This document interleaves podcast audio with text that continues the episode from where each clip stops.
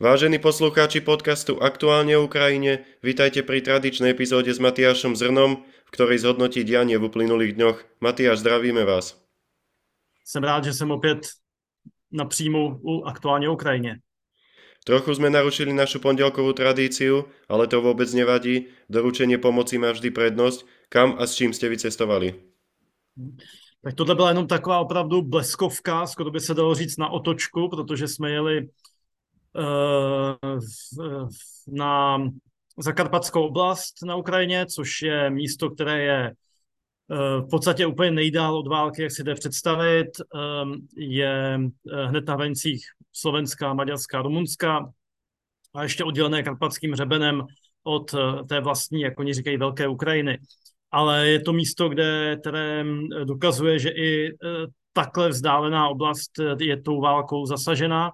A my jsme tam jeli do vesničky, teda nazvu vesnice, no je to velká vesnice, osm tisíc obyvatel, jménem Jasině, e, doporučit nějakou pomoc a než řeknu jakou, tak něco málo o té Jasině, protože to je zajímavé i pro nás Čechy a Slováky. E, Jasině bylo místo nejvíc československé železnice, to znamená, že vy jste mohli dojet rychlíkem, e, když jste chtěli projet celé Československo, tak to byl rychlík z Aše do Jasině.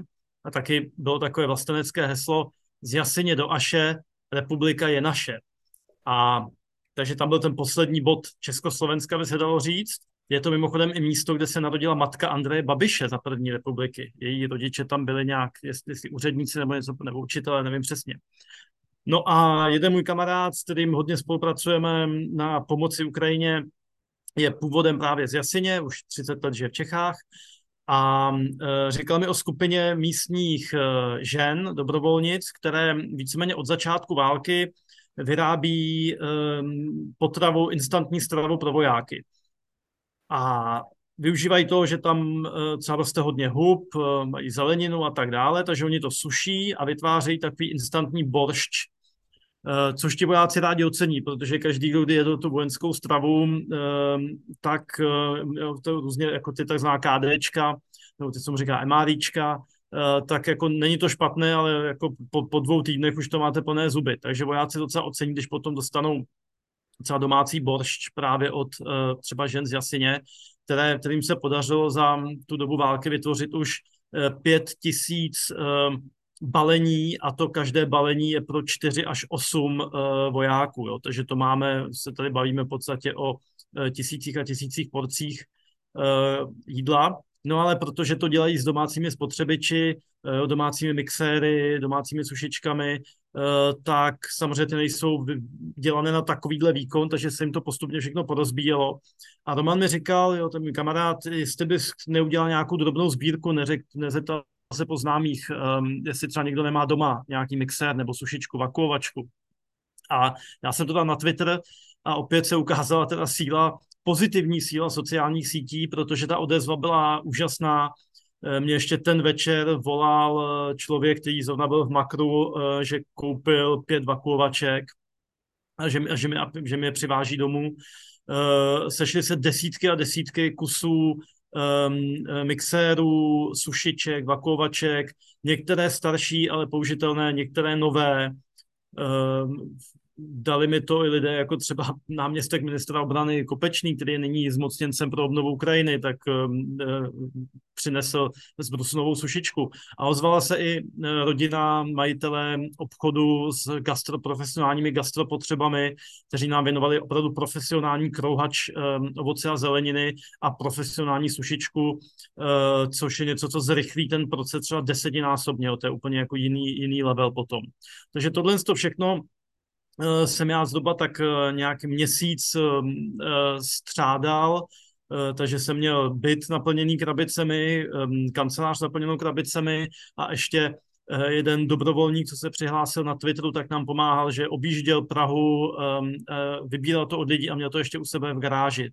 No a televize Prima nám potom dala dodávku a my jsme vyrazili do Jasině to tam odevzdat a zároveň i natočit, takže během pár dnů e, ta reportáž o, o tom, jak jsme to předávali a co všechno se tam s tím dělá, půjde na C N N Prima News a samozřejmě to dáme na sociální sítě, aby si to i naši posluchači se na to mohli podívat.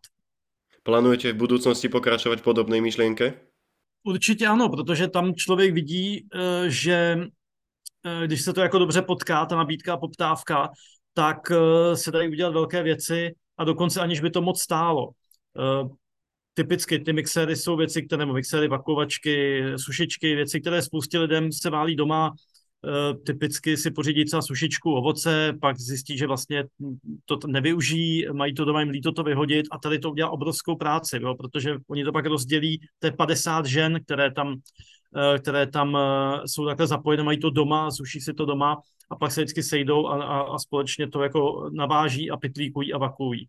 Takže je to vlastně ohromná pomoc. Jo. Další takový případ, tam v té Jasini je středisko péče o sociálně slabé a dlouhodobě nemocné, o lidi, kteří jsou víceméně bezdomová, nemají žádné zázemí, že jich tam asi šedesát ve velmi bídných podmínkách teda. A tam je česká lékařka, která na měsíc tam přijela pomáhat, no a říkala, že jim chybí v podstatě skoro všechno. Já jsem třeba zrovna mluvil předtím s kamarádkou, které zemřel dědeček a zjistil, že mají doma v podstatě jako dvě velké banánovky, jo, krabice plné různých léků a materiálu, přesně takové, které se hodí pro staré lidi, jaké jsou tam. Takže další takový nápad je, že můžeme říct přesně lidem, které, které, které se stalo to neštěstí, že jim zemřel někdo blízký, třeba starší člověk, ale zároveň tím pádem obvykle po takových lidech zůstane spousta léku a zdravotnického materiálu, pro který nemají vlastně využití, jim líto to vyhodit a tady to udělá, udělá velkou, velkou pomoc. Jo. Další věcí jsou, je, je třeba přímo pomoc, kterou nějaký vtipálek, ale velice trefně na Twitteru označil jako akce Čuník pro Ukrajinu. Protože oni další věc, kterou tam dělají, je, že místní učitelky vybírají peníze, za ty koupí prase a potom se sejdou a ve škole prostě školu změní na takové řeznictví na dva dny třeba a to celé prase jako naporcují a připraví a teďka z toho udělají škvarky, sádlo, klobásy, um, zavaří část toho, toho masa a to potom zase posílají vojákům na frontu. Jo. My jsme skoro byli u toho, taky jsme to natočili, taky to uvidíte v reportáži, takže třeba uděláme nějakou sbírku uh, Čuník pro Ukrajinu, protože těch uh, lidí, kteří se tam jako aktivně zapojili a musím říct, že i docela kreativně se zapojili uh, do uh, do uh, pomoci vojákům, uprchlíkům a tak dále je docela hodně a často stačí opravdu jenom málo, aby jsme jim uh, jako výrazně zjednodušili uh, činnost, zjednodušili práci a pomohli uh, v tom, co dělají. Potešil vás záujem ľudí o pomoc, kterou jste vyvolali v minulých týždňoch? Určitě, mě to vlastně vždycky znova znova překvapí, i když uh, už, uh, když jsem udělal tu první sbírku na dron pro sto dvacátou devátou brigádu, tak jsem úplně jako padnul do kolen, jak, jak rychle lidi, lidi reagovali. Uh, teď reagovali bleskově uh, s těmi, těmi uh, gastropotřebami. Uh, hodně lidí reaguje uh, na průběžnou sbírku teplého oblečení, vojenských bot, bund a tak dále, které společně s týmem For Ukraine a s Fénixem, to jsou ty čeští paramedici, kteří jezdí do Bachmutu pomáhat, pomáhat zraněným, tak i tato sbírka pokračuje průběžně a i tam je ta odezva obrovská. Hodně třeba od vojenských útvarů, kdy vojáci využívají toho, že řekněme, typickým pro každý vojenský logistický systém je, že vždycky některého, některé věci je málo, ale jiné je zase hodně. Jo. Takže um, se vám časem nakupí jako víc kanát, termoprádla a tak dále. A uh, často jsou kaplani, kteří uh, v jednotlivých útvarech pořádají sbírku a, a potom to přivezou. Takže to jsou taky jako, jako skvělé věci, které fungují, které opět vlastně nevyžadují uh, nějakou velkou finanční oběť, vyžaduje jenom to, aby se dal někdo, aby se někde někdo objevil, dal to dohromady, pak mi to tady přivezl mě nebo, nebo týmu For Ukraine a my už to přebalíme, nějak to označíme a dopravíme to, dopravíme to na frontu. Další takový, tak, taková skvělá věc je, to dělá hodně, to dělají třeba ve školách nebo skautského dílu nebo podobně, tak to je sběr vosku, ze kterého se potom dělají ty zákopové svíce, opět něco, co nikoho moc nestojí, spousta lidí má doma staré svíčky nebo, nebo polodohořelé svíčky a tak dále. Když to dají dohromady, rozstaví, pak to tam nalí do těch plechovek. Je to, je to skvělá věc, která pomůže, je to jednoduché, je to levné, je to i docela zábava, když, se toho, když, když to dělají potom děti a, a pomáhá to. Dron, ktorý sa vám podarilo zakúpiť s pomocou darcov, je už v rukách vojakov. Ako reagovali? Byli opravdu, protože můj uh, kameramán, kamarád Petr Židek, který žije na Ukrajině, to Čech, který žije na Ukrajině čtrnáct let a věnoval se předtím uh, turistickému ruchu, průvodcovství po Zakarpatí, tak to samozřejmě s covidem a pak s válkou skončilo, ale uh, přeškolil se na na kameramana a jezdí, vlastně všechny ty cesty na Ukrajině jsme měli spolu. No a zároveň taky jsem ho využil k tomu, že ten dron dovezl přímo na místo, tak aby lidé, kteří pomohli, kteří přispěli, tak opravdu věděli, že to nikde neskončí v nějakém skladu, že se to nikde nevyhodí, ale že to jako zodpovědná osoba dopraví přímo až těm vojákům. Společně od Kryvého rohu potom s naším dalším kamarádem Pavlem, kterého samozřejmě posluchači, čtenáři podcastu a, a stránek Aktuálně o Ukrajině znají, protože se z něj stal takový kontaktní bod jako i, i pro vás, že? I pro pomoc, která jde z vašich sbírek. Je to spolehlivý a zodpovědný člověk. A společně to tam dopravili, dali to, dali to vojákům z té aerorozvědky a jak mi to Petr popisoval, tak opravdu jako ti byli, ti byli hodně na měko. V jednu chvíli, když, když natáčeli ty, ta děkovná videa, tak se tomu vojákovi, který mluvil, jako zlomil hlas a vlastně nemohl pokračovat, musel to natáčet znova.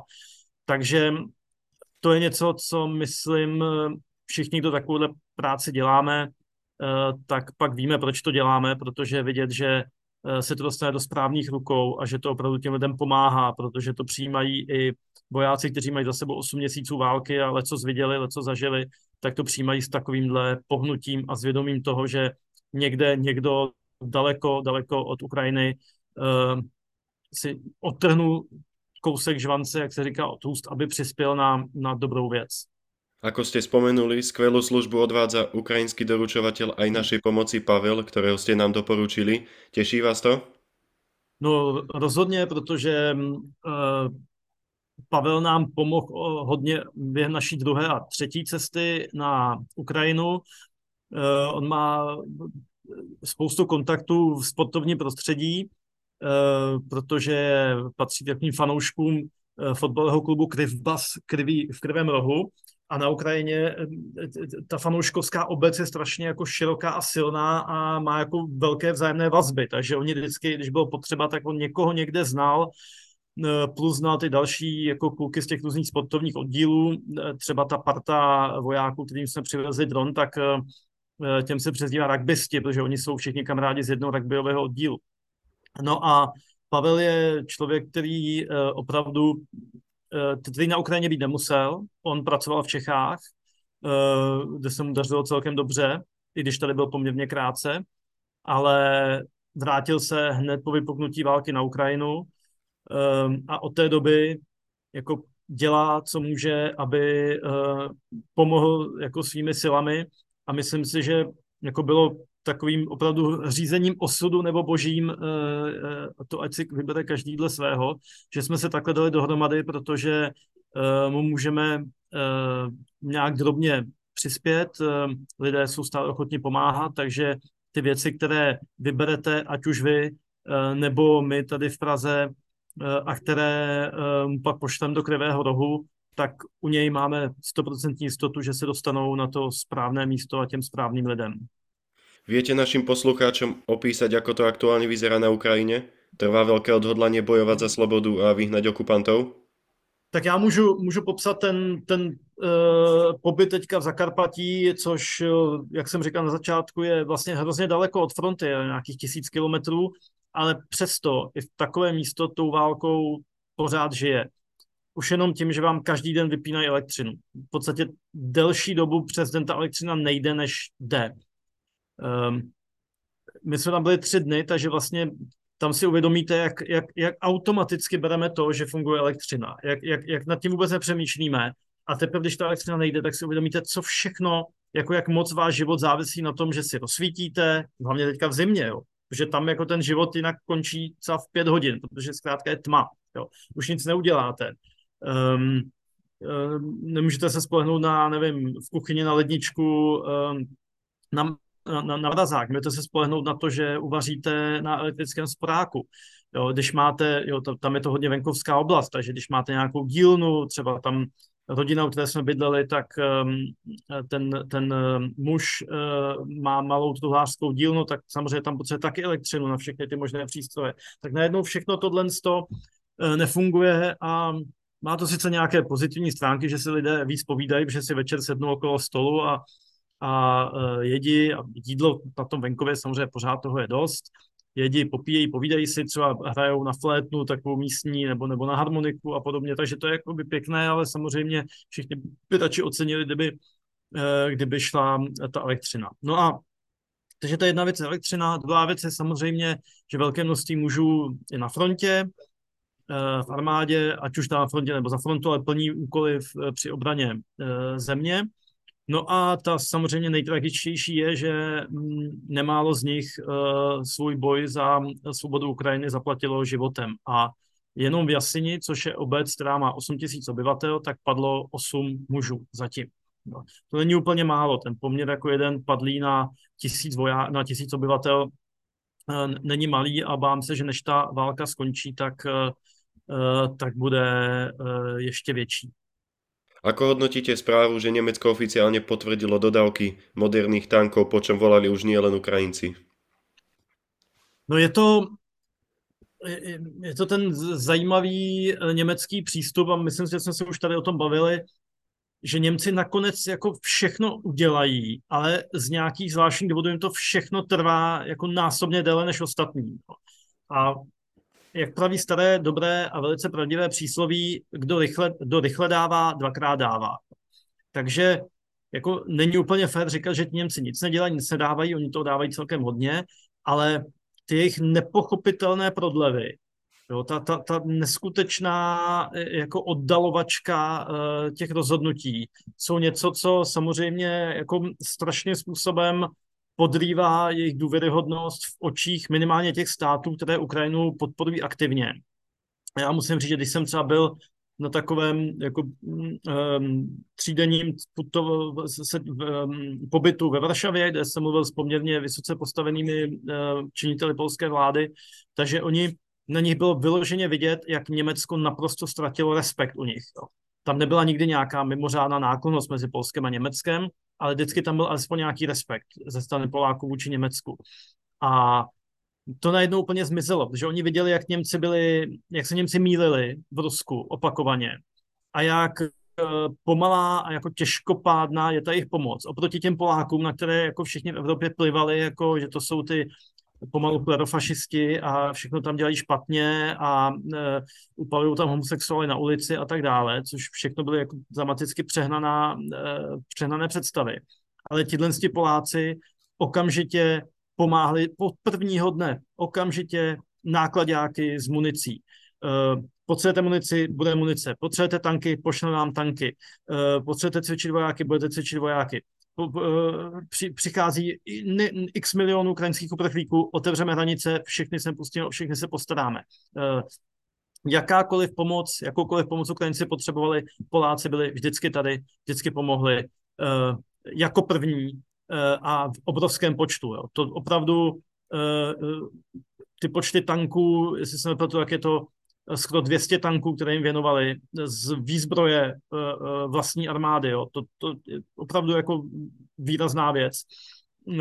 I ty masivní plány na, na, na modernizaci a zvětšení armády ukazují, jak vážně to myslí. Němci mají ty plány taky, ale vsadím boty, že budou desetkrát pomalejší než Poláci, kteří opravdu cítí, že tohle je existenční boj, který musí Ukrajincům pomoct vyhrát.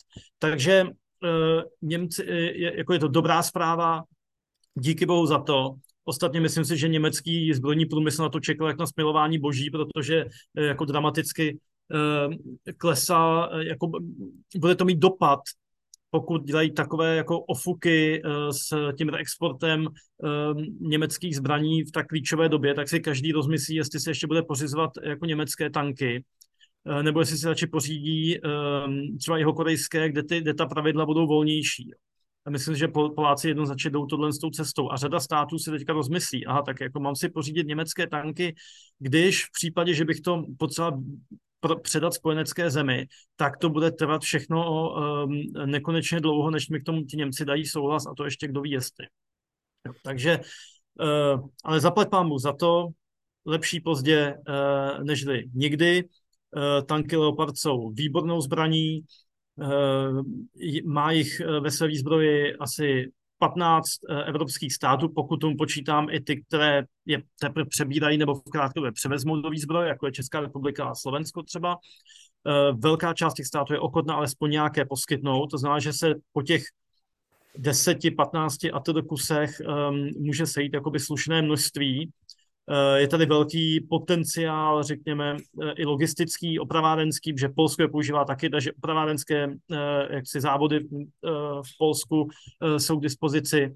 Je to, je to jako výborná zpráva. Samozřejmě jedna věc jsou ty tanky, druhá věc je výcvik osádek tanků, výcvik technického personálu pro ty tanky a samozřejmě secvičení těch tanků s ostatními druhy vojsk. Ten tank se nedá použít jenom jako, že ho jen tak pošlu na bojiště a budu si myslet, že jako Leopard uh, změní situaci. Jo. To, to, to, co je na tom vlastně úplně nejtěžší, těžší než naučit tu osádku ovládat ten tank, tak je secvičení uh, tanků, pěchoty, uh, dělostřelectva, letectva, průzkumu, tak, aby opravdu na tom bojišti to fungovalo jako, jako jednotný prvek, kde máte vrtulník, dron, uh, tank, pěchota okolo něj, BVPčka a tak dále. Jinak se ten tank uh, stane uh, samozřejmě snadnou terčí uh, protitankových zbraní, tak jak se to stávalo Rusům, kteří právě ty tanky posílali uh, samotné a, a Ukrajinci je pak likvidovali protitankovými střelami. Ťažkú bojovú techniku poskytnú aj mnohé ďalšie štáty. Bude to definitívny zlom, po ktorom túžia všetci podporovatelia Ukrajiny? Já myslím, že nic není, žádný jednotlivý kus vojenské techniky neznamená sám o sobě definitivní zlom. Je to vždycky ale další kostka v té pyramidě, která k tomu zlomu povede.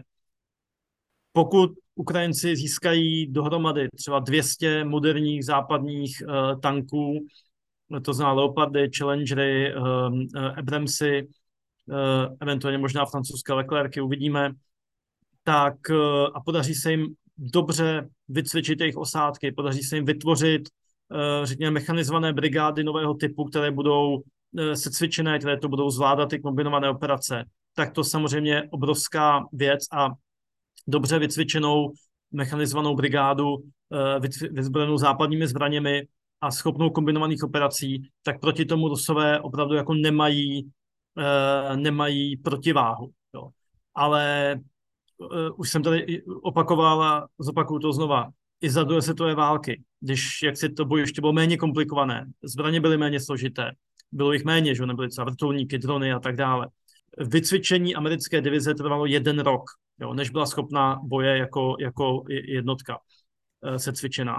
To znamená, že i tady uh, může hrozit, že Ukrajinci na to budou spěchat, budou se snažit uh, to urychlit na několik měsíců a výsledkem potom budou ztráty jak mužů, uh, tak uh, té techniky. Znovu opakuju, naučit se ovládat tank je jedna věc, je to důležité, ale je to jenom polovina úspěchu. Druhá polovina úspěchu a možná, že větší, uh, je naučit ty tanky uh, koordinovaně pracovat v součinnosti s dalšími druhy vojsk a to je složité.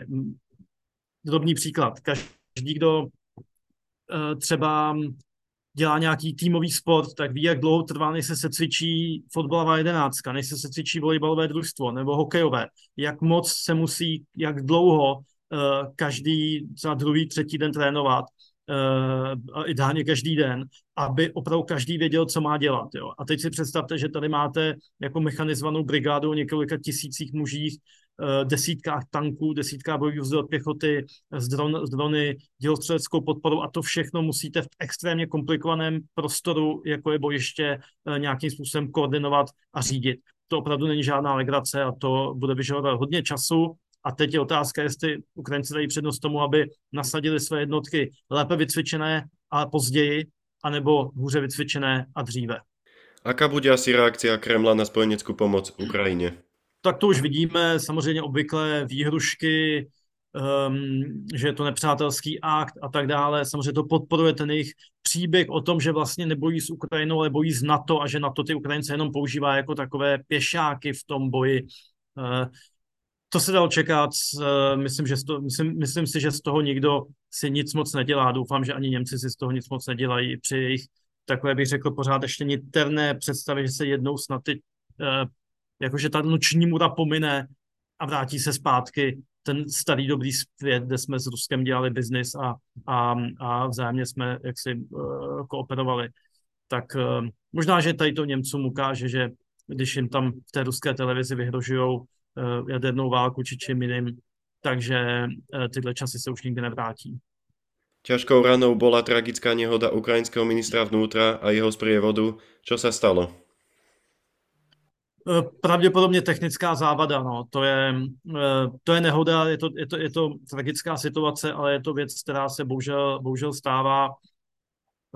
V Afghánistánu nám taky padaly vrtulníky častěji, mnohem častěji díky technickým závadám, než díky nepřátelské činnosti. Vrtulník je složitý stroj a vrtulníky občas padají. No. Je to, prostě není to, není to škodovka a pokud se něco zanedbá, anebo i když se nezanedbá, ale je nějaká jako špatná souhra okolností, tak se bohužel tohle stává. Je to samozřejmě tragédie pro Ukrajinu. Bylo pravděpodobně porušení bezpečnostní protokolu, že na palubě jednoho stroje bylo tolik klíčových funkcionářů, ale na druhou stranu ta válka a obrana Ukrajiny nestojí na, na jednom člověku nebo na několika lidech. Uh, takže i když je to veľká stráta, tak není, není kritická. Okupanti sa po dlhšom čase pripomenuli masívnym raketovým útokom. Prečo? Těžko říct. To my do toho, tomu Kremlu do hlavy nevidíme. Uh, jestli šlo nějaké připomenutí, jako jsme tady, nezapomínejte na nás, pořád můžeme zasazovat uh, citelné údery, um, nebo jestli šlo o nějaký plánovaný úder, nebo jestli zrovna dorazily nějaké zásilky dronů a, a raket. Těžko říct, nemá to, mně to úplně nedává z vojenského hlediska smysl, z vojenského hlediska mi dávalo smysl opakované drtivé údery na ty klíčové body energetické infrastruktury tak, aby to Ukrajinci nestíhali opravovat a tak, aby opravdu lidé cítili zásadní výpadky elektřiny, ne několik hodin denně, ale třeba týden v kuse. To by samozřejmě mělo nějaký dopad, byť ne úplně, úplně zásadní. Uh, ale takhle, že čas od času to tam vypálím, no oni to pak Ukrajinci víceméně nějak jako trošku dají dohromady, no tak zase počkám, pak to vypálím. Nevím úplně přesně, co tím Rusové sledují. Peklo v Bachmute nemá konca, okupanti tam posielajú ďalšie jednotky, asi je ťažké predpovedať vývoj. Je to, je to, je to těžké, ale já si pořád, jako čím dál tím více myslím, že Ukrajinci Bachmut udrží, že takový ten, jakože ten jako šverpunkt, že takový ten, jako, takový ten moment, kdy se jakoby nejvíc naakumulovala uh, energie a agresivita ruské strany, takže už uh, pominul. Rusové mají, měli druhé Vánoce z toho, že obsadili Soledár, že teda obsadili aspoň nějaké, nějaké místo a uh, v Bachmutu bude, budou pokračovat boje, budou se o to dále pokoušet, ale, ale uvidíme, jestli budou mít dostatek Uh, sil, že i oni, i ti Vagnerovci, ruská armáda samozřejmě tam taky krvácí, takže jako nikdo nevydrží kontinuálně útočit jako několik měsíců v kuse s tak obrovskými ztrátami, takže i tam musí dojít nějakému vyčerpání. Je možné, že doplní stavy, doplní síly, uh, doplní materiál a zaútočí opět nějakou jako masivní silou, ale teď mám dojem, že trošičku jim dochází páda. Okupanti avizujú ofenzívu v Záporovskej oblasti. Je to len propaganda, alebo majú na to kapacity? Já jako si myslím, že v tuhle chvíli na to kapacity úplně nemají. My samozřejmě uvidíme, co bude na jaře, protože jednoznačně část těch mobilizovaných vojáků nebyla použita na to, aby zaplnili ty díry na frontě, ale e, cvičí se a snaží se z něj vycvičit jako už, alespoň částečně užitečné jednotky, nejenom kanonen footer, kterým prostě zaplácnou to nejhorší. Takže určitě nějaká ofenzíva na jaře bude, ale že by zrovna v Záporoží a že by to takhle předem nahlašovali, to se mi úplně nezdá. Ďakujeme za to, že ste si na vašich verných poslucháčov opäť našli čas. To si vždycky rád najdu.